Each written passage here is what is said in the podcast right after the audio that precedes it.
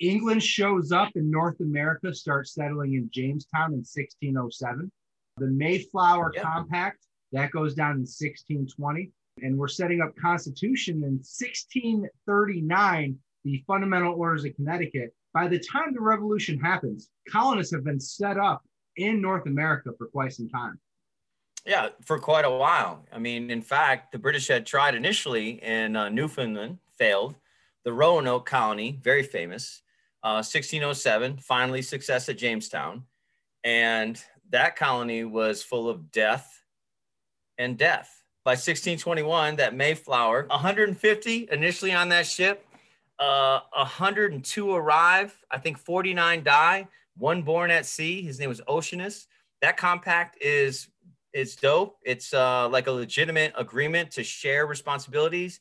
And that Connecticut Covenant in 1638, I think, but 1639 uh, was unique because it had more of an egalitarian nature and it combined different territories, uh, different regions under one official government.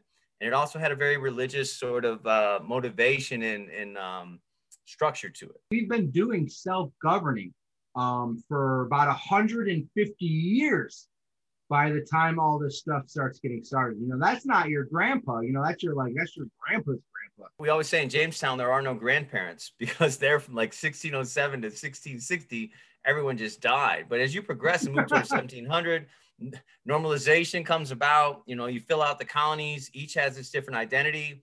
Uh, they're unified in weird ways, but we have a capacity and an independence and a sovereignty that's very real and very sort of um, uh, anti-British increasingly by 1700. And England, uh, ever feuding with France, eh, engages in another war with France, which turns into a, an almost a world war with the Seven Years' War. The conflict of the Seven Year War in North America is called the French Indian War. Yeah, I think it's tens of trillions in modern day money. Uh, the English bled their coffers. Their mercantilism had built up a war chest that was so formidable. And now they have to defend it across continents. And in seven years, it's pretty much liquefied. And, and so, yeah, we talked about that Seven Years' War previously, but it's so monumental relative to, uh, you know, the approaching um, desire of the colonies to seek independence. Now, how did that do for the colonies? Um, they're banding together for this war. Does that create some sort of um, some sort of an American feel? Oh, I, I think so completely. I mean, you get commanders like we talked about, like Braddock, that come in and they see these militias that have this uh, this culture and this community. You know how they hang out at night around the campfires. You can't discount the the um, the Great Awakening, 1730s, 1740s. This first American religious movement that creates this sort of American identity going into that era.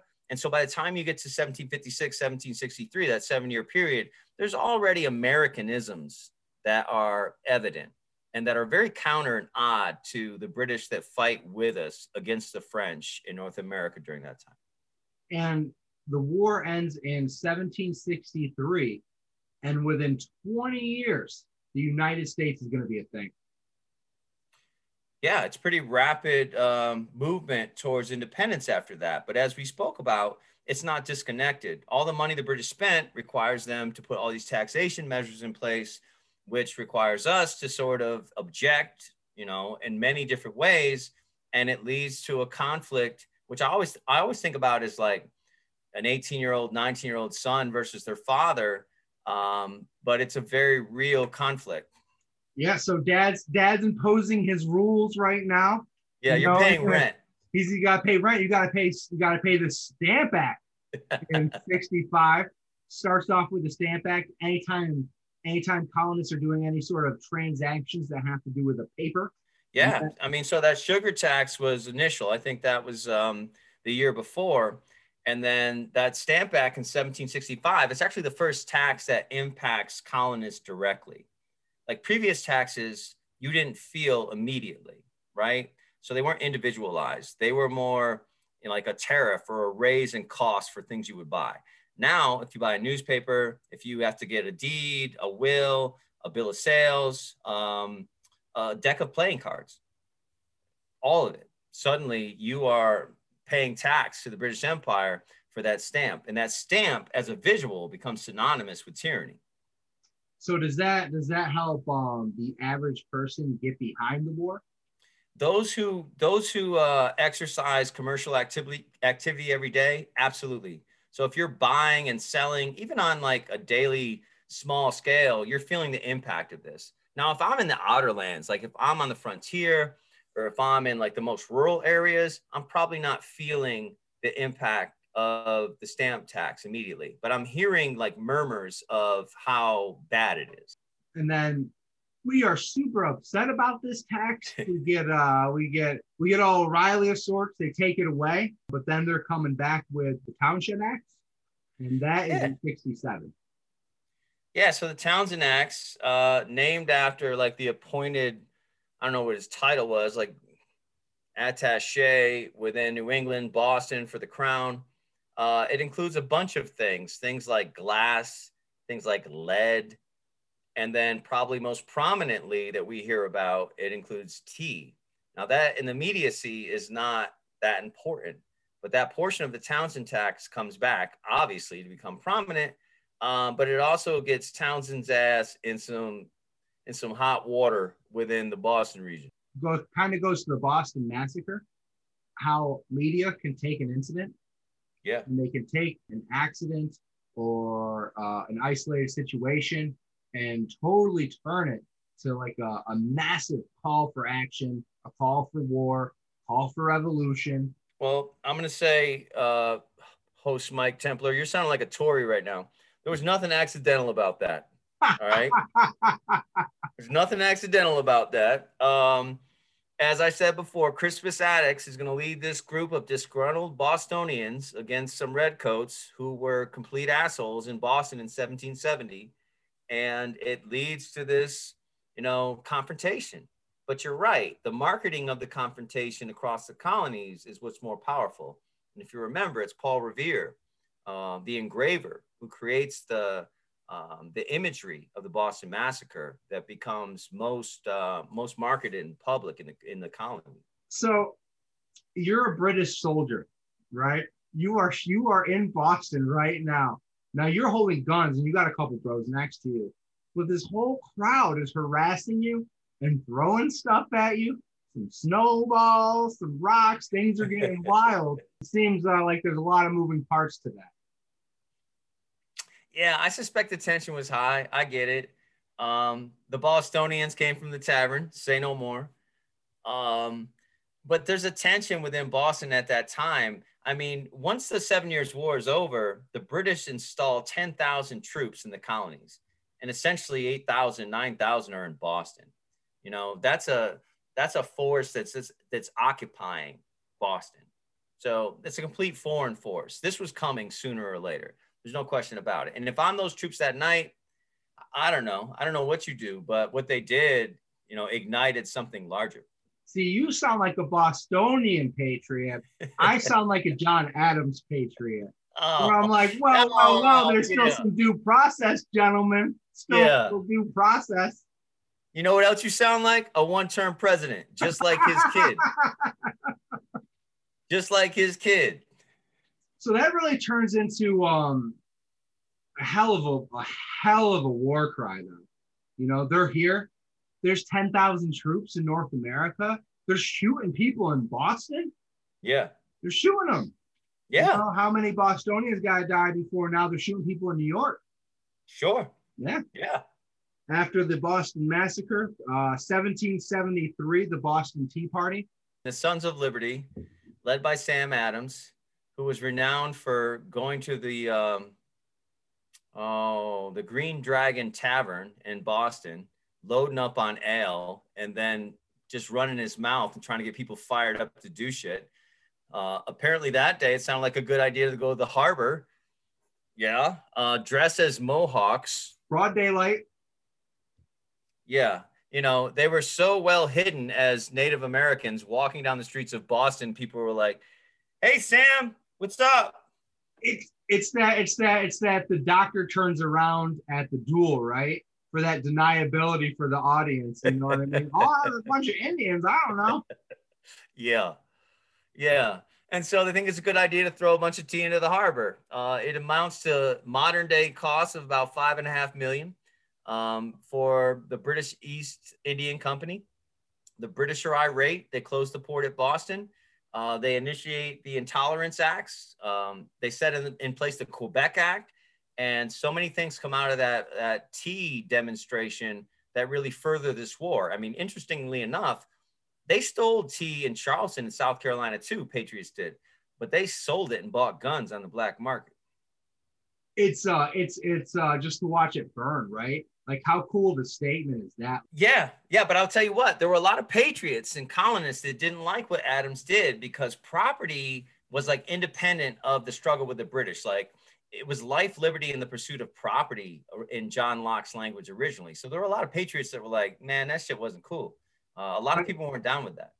Right. And that's what you that's what you find kind of as you go deeper into the war. There's different levels of patriots, right? Like yes. there's the people that were Riley from day one, like we gotta get this popping, you know, let's yeah. just go yeah. team.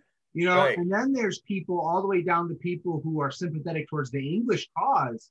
But once there's a thousand troops in your front lawn, yeah. It becomes very hard to stay neutral, you know? Absolutely. So the British are on the march. They're looking for things. They're looking for caches, supplies of weapons. They're looking for John Hancock. They're looking for Sam Adams. They're looking for agitators. And What's they get the difference though? So there's been military um, presence, you know, in North America, um, even leading up to this conflict. What makes this specific time, this specific thing? What what what is what is encouraging the Patriots to uh, make that that leap? Well, I, sus- I suspect it's a command call on the scene, but it's also this crescendo of tension that's evolved and developed. If you're in Massachusetts, in the Boston area in particular, you're facing the brunt of British imperialism in 1775. You know, it's one thing to be in Vermont, it's one thing to be in, in Virginia, it's something else to be in Massachusetts, where it's really intense. And so it jumps off that day. I mean, they jump the British. Uh, I think the British lose like 50 to 70, the Patriots 30 to 40. And Ralph Waldo Emerson calls it the shot heard around the world. I mean, this is an announcement to the most powerful uh, country on the planet that these 13 colonies are suddenly ready to rebel. And things are like totally looking that way. We are looking like we might rebel obviously a lot of not everyone's down for that not everyone's excited about this idea but it seems like it's going around um, when they set up the continental congress they're in a situation where they have to be diplomats and generals at the same time because they're not committed to war just just yet this whole time leading up they are suing for peace they're trying to establish some sort of an agreement um, but it's building up. Now there's actually uh, a battle of sorts, and still they're going to be suing for peace for a little while longer. Yeah, sure. So we're in this year 1775, and you talked about sort of history's false names or, you know, mistakes or just whatever you call it. We call it Bunker Hill in history.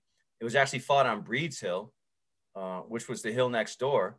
We're the same year, and now the British have decided after Lexington and Concord that that's enough. So they're going to send force against Boston. So uh, suddenly you get Benedict Arnold rallying his militia. Um, you get Ethan Allen out of Vermont bringing his Green Mountain Boys down into Boston. And you have this massive skirmish and fight at Breed's Hill. It becomes Bunker Hill. I mean, what you speak of that suing for peace and that desire to like walk away from it, the olive branch uh, petition, it's called, and it happens a little later in the year. But after all of this violence, there are still a lot of colonials, patriots, backslash, who are still trying to inquire with the British can we figure this out? You know, can we not keep fighting? The war machine set. I mean, once you're shooting at each other, it's really hard to come back from that without any sort of real big my bad sort of uh, moments, without any sort of backstepping and apologies, which did not seem like it was going to happen. But then Thomas Paine releases Common Sense, um, which is a essentially a pamphlet. Um, but the cool thing about Common Sense is how easy it was to read, where people could relate to it, they could read it. Um, as long as they could read, they could kind of read it and understand it. It wasn't so eloquent with its words; it was very simplistic.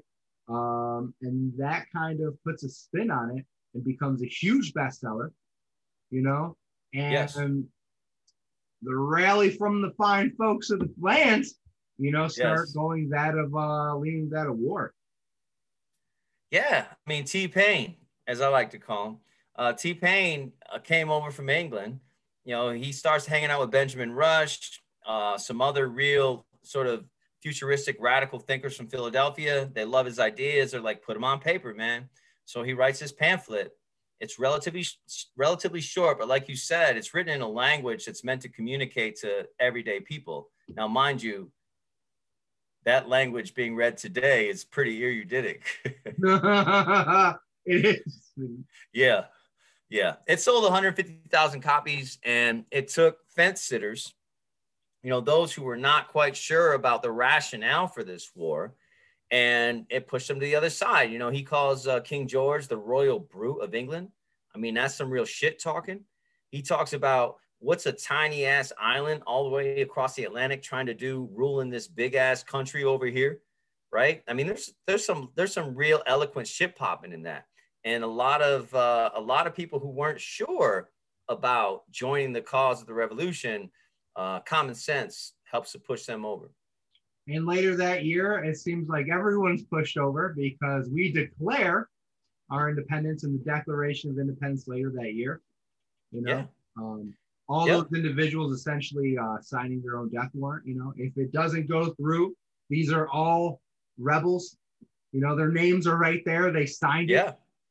Yeah, yeah. And like I mentioned to you earlier, I mean that's why John Hancock signed so large. Uh, King George is essentially blind. I mean that's a statement of John Mickey Ficky Hancock right here. Uh, yeah, you signed you signed like the the deed of treason uh, when you signed that. Um, issued in uh, July 3rd, 1776, sort of passed in July 4th, 1776. And if you partner that, and I'll just throw this in with Adam Smith's Wealth of Nations, you have three documents around like freedom and egalitarianism in 1776 that are going to go on to foster revolutions around the world. England's not super happy that we declared independence. Um, they're not super happy about any of this. King George is super irate, like, oh no, this is these no, no, sirs, you will not be going anywhere. Uh, thank you. Um, and after they declare independence, that's where that's where we're at. We're at war, man. We're at war. When I talk about tail of the tape, the British have a professional army. They have uniforms. It's like if you join a team, you're like, oh shit, they got uniforms, right? Y'all got uniforms? Nah, we ain't got no uniforms. Y'all got food? we got little food. We got little food. Not Right. Right.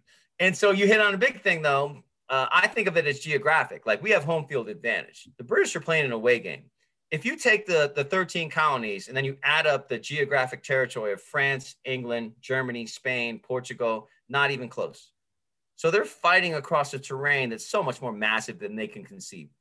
You also have this collection of oddities in uh, the colonies at this time. There's a really interesting Polish presence in the Patriot forces. The Scots Irish hate the British, hate the British, and they will put in work on a number of levels in this war.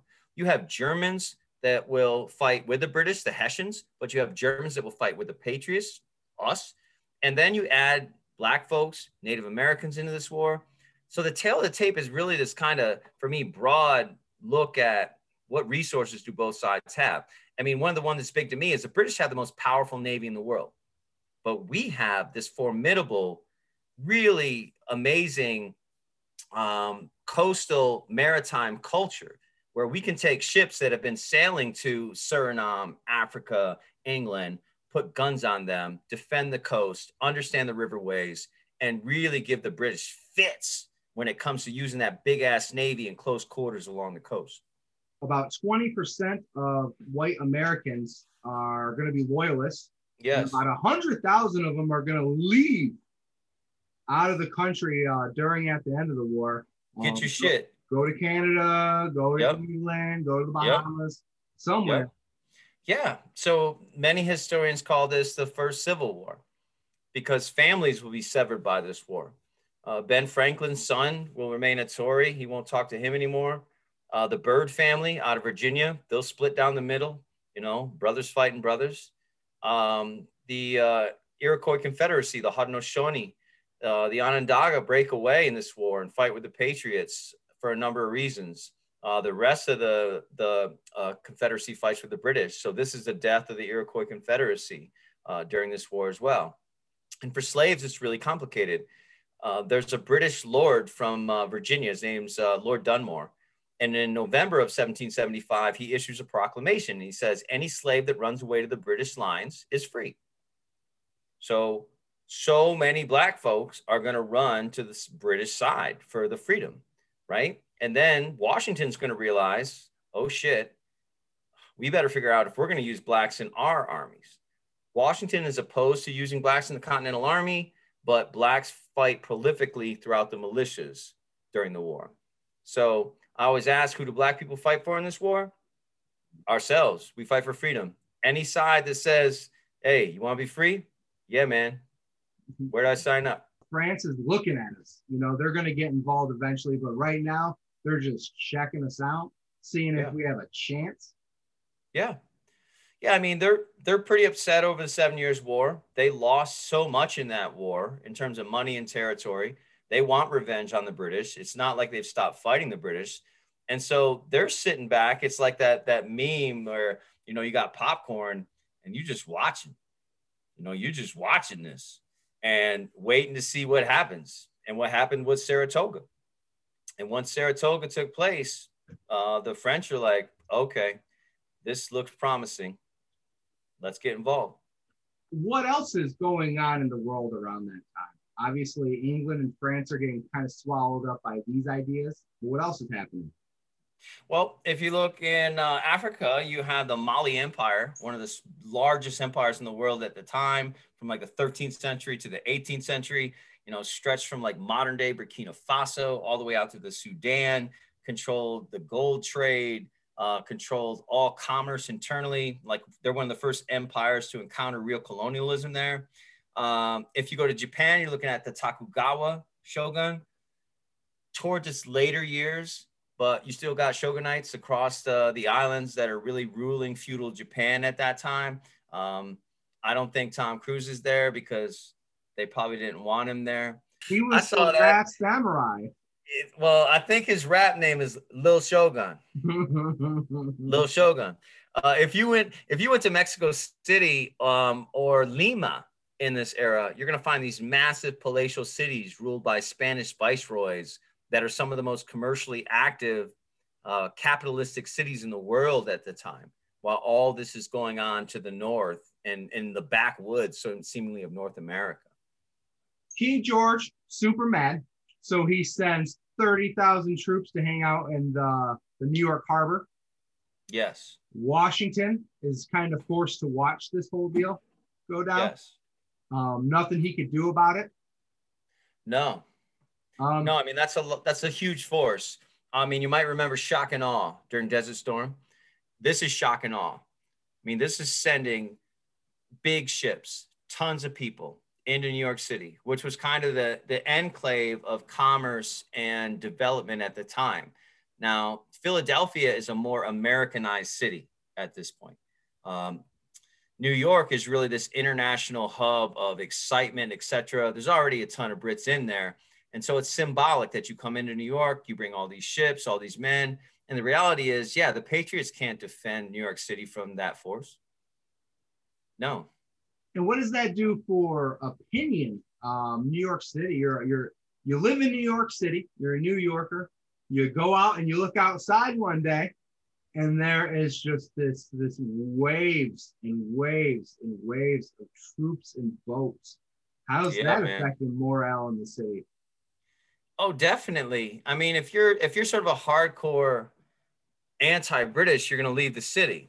You don't have to go that far to leave the city in this this time, but more people will stay in the city. And New York City, you know, in 1776, 77 is not dissimilar from New York City today in that it is this cornucopia of craziness, kinetic energy, different ethnicities, different languages, commerce it's shambolic.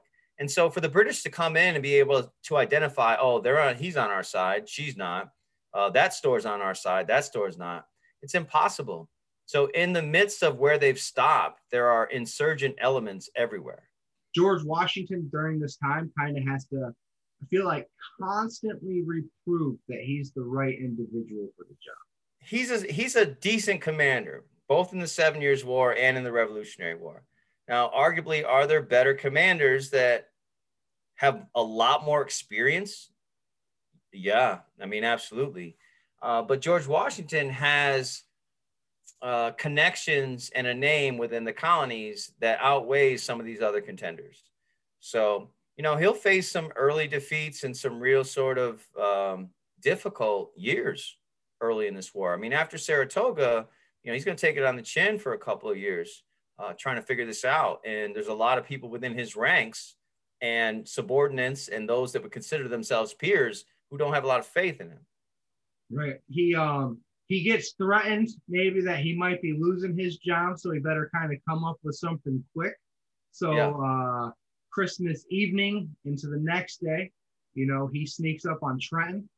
Yes. And one of his uh crossing the Delaware Yes. Super cold that night, by the way. Super yeah, absolutely. around Christmas. Wear your wool. Wear your wool. Yeah. Two people die on the march. That's crazy, right? That, yeah. That bottles my mind. It's like before the war even happens, we're gonna lose some of you gentlemen because of the walk. Like, yeah. You you you talked about tail of the tape earlier. They don't even some you guys no shoes. No, no, dude. I mean, it's it's hardcore. Um, I mean, we don't have the resources of the of the British Army. So to fight in the Continental Army is such a sacrifice. Again, you're not really getting paid. The food is horrible. Um, yeah, I mean, Trenton's a huge turnaround. A lot of people think that that's like straight out of the book of the art of war, like a Sun Tzu move, uh, unexpected at night in the fog. Um, you know, a little bit calculated, a little bit luck right? You and know? a little bit of luck, yeah. A little bit of luck. You know, it's super hard to get across the river, like I was saying. They get there later than they want to. When they get there, the daylight's starting to crack through. They're nervous, not right. sure if they should just head back or do the thing. But yes. you know, had to do the thing. They get there, surprise everybody. You know, they yeah, weren't they were expecting that. I think they encountered some hungover Hessians that morning. trust me, uh, that's a cold ass war. Not just one year, two years, three years. I mean, not to fast forward, but Valley Forge is all about. Damn, we got to train in this cold. I mean, it is cold. Um, George Washington starts micromanaging everything. Starts yes. controlling everything. Build this this way. Build that that way. Public lashings if you don't poop where you're supposed to poop. You yeah. pooping over there, bro? Wow. then they bring in what is the gentleman's name from Prussia? Baron von Steuben. Von Steuben. He tried to get in various different militaries. He's been an, an oddity in history. I mean, he's credited, and probably rightly so, with being the first person to bring discipline through drilling to the Continental Army. And, you know, that takes place at Valley Forge. But he's also, like I said, a really controversial figure. Um, it's General Lee, who I think is going to come up, who absolutely hates Baron von Steuben. Um, and he has some sort of backstory and history on the dude from the old country. So uh, it's definitely an interesting time there. You can't write him out of history, but he is um, a bizarre, fascinating figure in history. The American dream, right? Like, you know, nothing's working out from in other countries. He immigrates. Um, America, are you good at it? Oh, we don't care what your last name is. Are you good at it? Oh, sweet. And yeah. that's like, that's different. Well, like I said, there's a concoction of groups in this country in this war who all hate the British. I mean, sort of the, the you know, element X again are, are black folks, are, are slaves. Uh, we are because we are really capable fighters, but we're not invested in all in this colonial war. Uh, we're only invested in trying to be free most people went to war because it was on the front doorstep and they didn't have a choice. You know? And there are those that would tell you that Washington and others went to war to secure capitalistic control of future markets in a capitalist system that's building rapidly. I mean, they go from they go from colonies to global leaders and financial paragons within 10 years. Yep. Colonial main army never reaches more than 5,000, but it becomes a, a, better command. And so, I mean, you'll talk about guys like um, Nathaniel Greene and, you know, other commanders. They're using militias with some main soldiers in theaters. I mean, this war is won by militias. Um, that's why the Second Amendment speaks so directly to, to militias. Because a lot of these guys have fought. They fought in the Seven Years' War. You know, a guy like Daniel Shays, who will start Shays Rebellion after the war. He fought in the Seven Years' War. He fought in the Revolutionary War. You know, a lot of these guys fought um, not that long ago. So their military experience is not like through a, an academy or through official training. It's through having actually fought, and then some of them surviving on the frontier against, you know, Native Americans, etc. Yeah, and the frontier will harden you pretty quick. you better believe it. Eventually, England is getting upset that they're not winning it. You know, we're fighting in trees and, and, and shoot, and we're not afraid yeah. to leave and, and, and fight another day. So England thinks, you know where they love us? They love us down south. They they love us. If you look at those 13 colonies, the only one that is completely supported by crown money, by English money, is Georgia. So Georgia's entire budget is from the crown. So the British enter through Savannah because it's full of Tories. It's not an invasion, it's a welcoming. And then they try to figure out how to how to make our way north. The further north you go, the more confrontation you're going to face and resistance you're going to face. So that southern expedition is really successful at first. I think they capture 5,000 troops at Charleston, uh, 1780, sticks in my head. And so they have real momentum after entering, entering Savannah and trying the southern campaign after Saratoga failed so miserably. But then uh, Greene kind of shows up to the scene, General Greene. Yeah, yeah. Nathaniel yeah. Greene's a bad. He's a bad dude. Um, He's also called the savior of the South.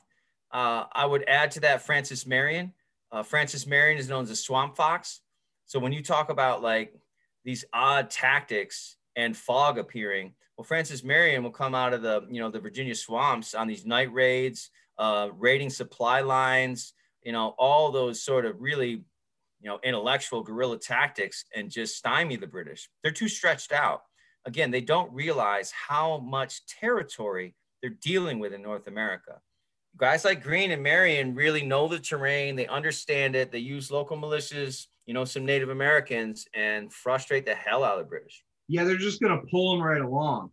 You know, there's yes. going to be a couple thousand compared to like a giant regiment in Britain, you know, English yes. troops, and they're just going to bob and weave through all the different types of terrains and swamps and forests.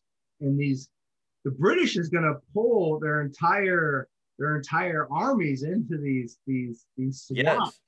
and just kind of getting picked off on the side. Straggler gets picked off here and there. Yep. Small little skirmish here, just totally avoiding any sort of real head-on fight because they're going to lose and just yes. diving totally deep into the guerrilla tactics, which really won the war for us. Oh, it's I mean it's brilliant and it's uh, you know uh, necessity is the mother of invention. Um, and it and it works. It works well in the South. And so, I mean, you have Cornwallis, who has a pretty massive force and doesn't know what to do with it. You know, what do I do with all these troops? I can't find anybody to really fight. Uh, all I'm finding are these small, you know, interruptions and skirmishes. And like I said, the the supply lines, like cutting off supply lines, you know, stealing materials, etc. That becomes like a big a big portion of this war in the South. Yeah, because if you can't if you can't feed your troops, you don't have any troops. The further you go, you know, you're you're moving out of Georgia. You don't have as many loyalists now that you can turn to for information, for food, for shelter, etc., and stretches you out. Now, most of the most of these people want to stay neutral, but now as all these forces go deeper and deeper and deeper, it becomes way harder to avoid taking a side. And then English troops need supplies. They're going to raid kitchens. They're yeah. going to raid homes and neighborhoods yep. and things like yep. that. And it doesn't yep. matter how much you support King George. If Francis, the British soldier, is in your house right now stealing your food, right? You know, you're you've done switch sides. Yeah, you're absolutely right. It becomes intimate fast. America wasn't really into paying their soldiers. It's hard. We couldn't tax yet, right? We weren't even a nation yet. We were just a group of colonies, right? Right. So now we need to fund this war and we can't even impose a tax. So everything's kind of like volunteer. Hey, can you please give us some cloth? We need some of this. We need blankets. So it's yeah. really uh, a stockpile of a bunch of volunteers. Oh, completely. I mean, and then I mean, you have some wealthy families, principalities, you know, regions of the country that believe in the conflict and are going to invest, but overall, you just don't have the the financial or material resources to support a war, which is why it's so important to get France and Spain involved. You're a loyalist in this scenario, bro. Why are you a loyalist? Top five reasons. Uh, I get a paycheck. Uh, I get one meal a day. Uh, if I'm if I'm black, I get to kill my former slave owner. Nice. Um, the British have cooler uniforms and eventually I'm gonna learn how to speak with that dope ass accent. you like them uh, them red jackets, right? Oh God, yeah, dude. Them shits is hot. I like that colonial blue, but you had. All right, so what's your what's your top five reasons to be a, a patriot? All right, so I I said independence, but that was like my number five, right? Because that's like the last thing on my mind, right? Okay. That's the last thing on my mind. Uh, four, I said autonomy because I do want to be able to control what I'm doing. Um, number three is uh, I've never been to England, so why am I listening to these guys? Um, number uh, two is uh, there's a thousand British troops in my yard, and uh, number one is my immediate safety because I have a feeling that if I said I was a loyalist, my buddies might kill me. At least yeah, guitar and feather action since I'm in the Northeast and I just can't be. Yeah, dude, that's precarious. Yeah. I mean, the last one's precarious. Yeah. I mean, then, but what if your best buddy was like, dude, I respect that, but I'm really going Tory. You want to go out next Friday and drink? I don't care if you vote. You can vote for King George. That's your that's your business. But since we were so broke, we were super happy when France showed up.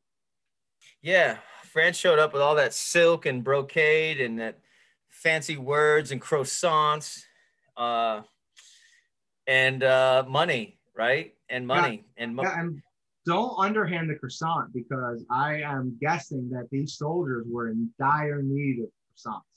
Listen, if I'm a if I'm a patriot soldier and they bring some croissants, I'm I'm budging in line. I am budging in line. yeah, so I mean, the, the French get involved in no small part due to uh, Ben Franklin's diplomacy, along with John Adams. So when Franklin goes over there, it's pretty dope though. He's wearing a marten hat and like a linen suit. Like beaver it's hat, so right? it's so beaver hat. Yeah, yeah, it's a marten. Yeah, it's a furred animal, like a pine marten. Uh, and you know the French have the fanciest fabrics in the world, and so they look at this dude who's dressed like a you know simple Quaker, and they're like rock star, rock star. I mean, they love Franklin. Yeah. So the women dope. in France start dressing their hair to look like a pelt on their head. I mean, how awesome yeah. Yeah, I mean, I'm not going to say he was exactly over there um, practicing diplomacy every day. So when Adams when when Adams gets there, Adams is like, he rolls in, and Franklin's like, it's like one in the afternoon. He's asleep. There's women laying all over. He's like, I thought you were over here trying to get us money, dude. What are you doing?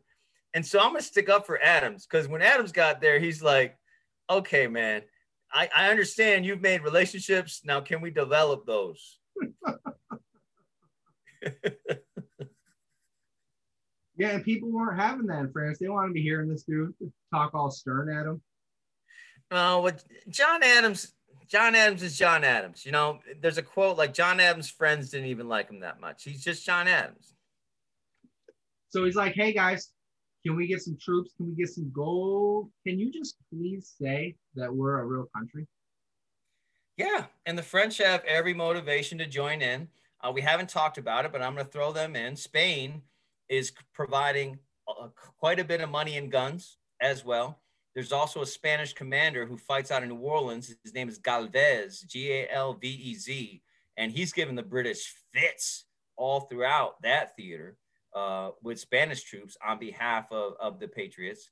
And so we get that infusion of cash and resources from Spain and France, and that's a big injection of like energy and, and hope at that time. Uh, we get some troops. The, the, Marquis de Lafayette is the most famous, uh, the Fighting Gamecock, uh, as he's known, and uh, you know he's a young name. Oh, it's a hell of a name. It's a hell of a name.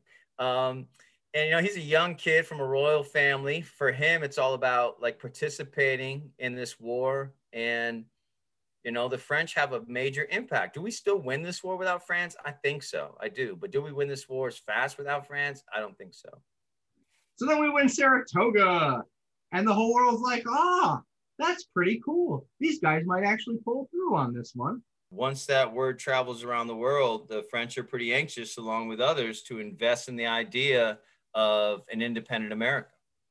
We needed we needed cash, some logistical support, and then in the end we needed um, you know some big ships we needed we needed a navy buddy we needed yeah. navy and yeah. then they did they show up at yorktown yorktown's a peninsula and the reason yes. why a peninsula is a bad idea to put your army is it becomes very hard to retreat from a peninsula if you need to um, so as they chilled on the tip of this peninsula uh, the french navy starts showing up and George Washington's like, grab everybody and let's go. Grab them, let's go. Grab your army, let's go. Grab your militia, let's go. Bring that dog, let's go to Yorktown. he rolls yeah. his entire force to Yorktown. France also has the front line in Yorktown. Yeah. They cover it up. You cannot leave Yorktown now. And nope. Cornwallis is pretty nervous. Cornwallis actually believes those are British ships coming over the horizon. He, he's pretty sure that that's a Dunkirk. Like that's an evacuation. He was writing um, to his superior Clinton saying, "Hey, I don't think I'm in a good spot right now. I yes. really appreciate it if you showed up to give us a hand." Well, again, there was a lot of espionage and misinformation being passed through British channels within New York City in that time. A ton of it and a, a lot of the rationale or reasoning for why he got stranded there and the French were able to show up had to do with uh, false information passed through British lines by Washington espionage. Colonialism sounds up. well, the British had 53 colonies in the New World. We were just 13, right? Cornwallis surrenders, but Cornwallis doesn't surrender because Cornwallis is a punk. 10,000 soldiers put their troops right in, uh, their guns right in front of George Washington. General Cornwallis is hiding somewhere. Yeah, it's not a real proud way to go out. It's not. It's whack. It's terrible. Boo. Yeah, Boo. definitely embarrassed. Um, one of the one of the cool side notes there, like Alexander Hamilton wanted to fight his entire life and prove himself in that war, and Washington was like, man, your brain is far too valuable to risk getting hit by a musket marble. And so he actually lets him come to uh, Yorktown. It's like the happiest day of his war life. you know who else he let come to Yorktown? Was Martha Washington's son. Oh, really? He got fever in camp and died. Well, that was a bad choice. A bad call. That was a that was a bad call. Give me a hero of the war. Give me a villain of the war. Uh, so my hero is a dude they called Tyson. He was a black Tory from New Jersey. Uh, they called him Colonel Ty. He was owned by a Quaker who was really hard with the lash, used to beat him a lot. He was only like 20 years old. And so when Dunmore's proclamation drops, Ty runs to New York City to join the British. They give him a small force, some orders, and he raises hell in New Jersey amongst patriots in that state. Um, you can't give an official title to a non-Brit, but Colonel Ty, Colonel Ty was a bad dude. Again, I'm speaking from the black perspective. My villain in this war, uh, uh, Colonel Banastre, who was sort of in charge of British forces in the South, depicted in the movie The Patriot. Uh, he was renowned for torturing uh, captives and civilians, and really kind of brought a lot of uh, patriots in the South to the cause because of his conduct. About two years after Yorktown, we're finally getting peace negotiations. Um, what's really cool is how hard John Adams and all those people worked to make sure that other countries recognize our Declaration of Independence. They recognize that we are our own nation. They also kicked France out of the negotiation process as well. I think the French thought that they were going to be the new colonial administrators of the colonies. I think that was their intention. They so, certainly yeah, we, wanted some sort of benefit out of it. Well, listen, man, I gave you some. What you going to give me? And so when they get shut out of that treaty, they're not happy about that at all. And that leads to further issues down the road. I mean, war, baby. Well, yeah, I mean the XYZ affair is is uh, like completely all about that. The French are bitter after that treaty. The English are bitter because we beat them. And then after you get out of this war, in Washington's administration, Adams' administration, the French and the English hate us. USA. USA. I think that's a wrap, sir. All right, man. Listen, until next time. If April showers bring Mayflowers, what do Mayflowers bring? Pilgrims. Pilgrims.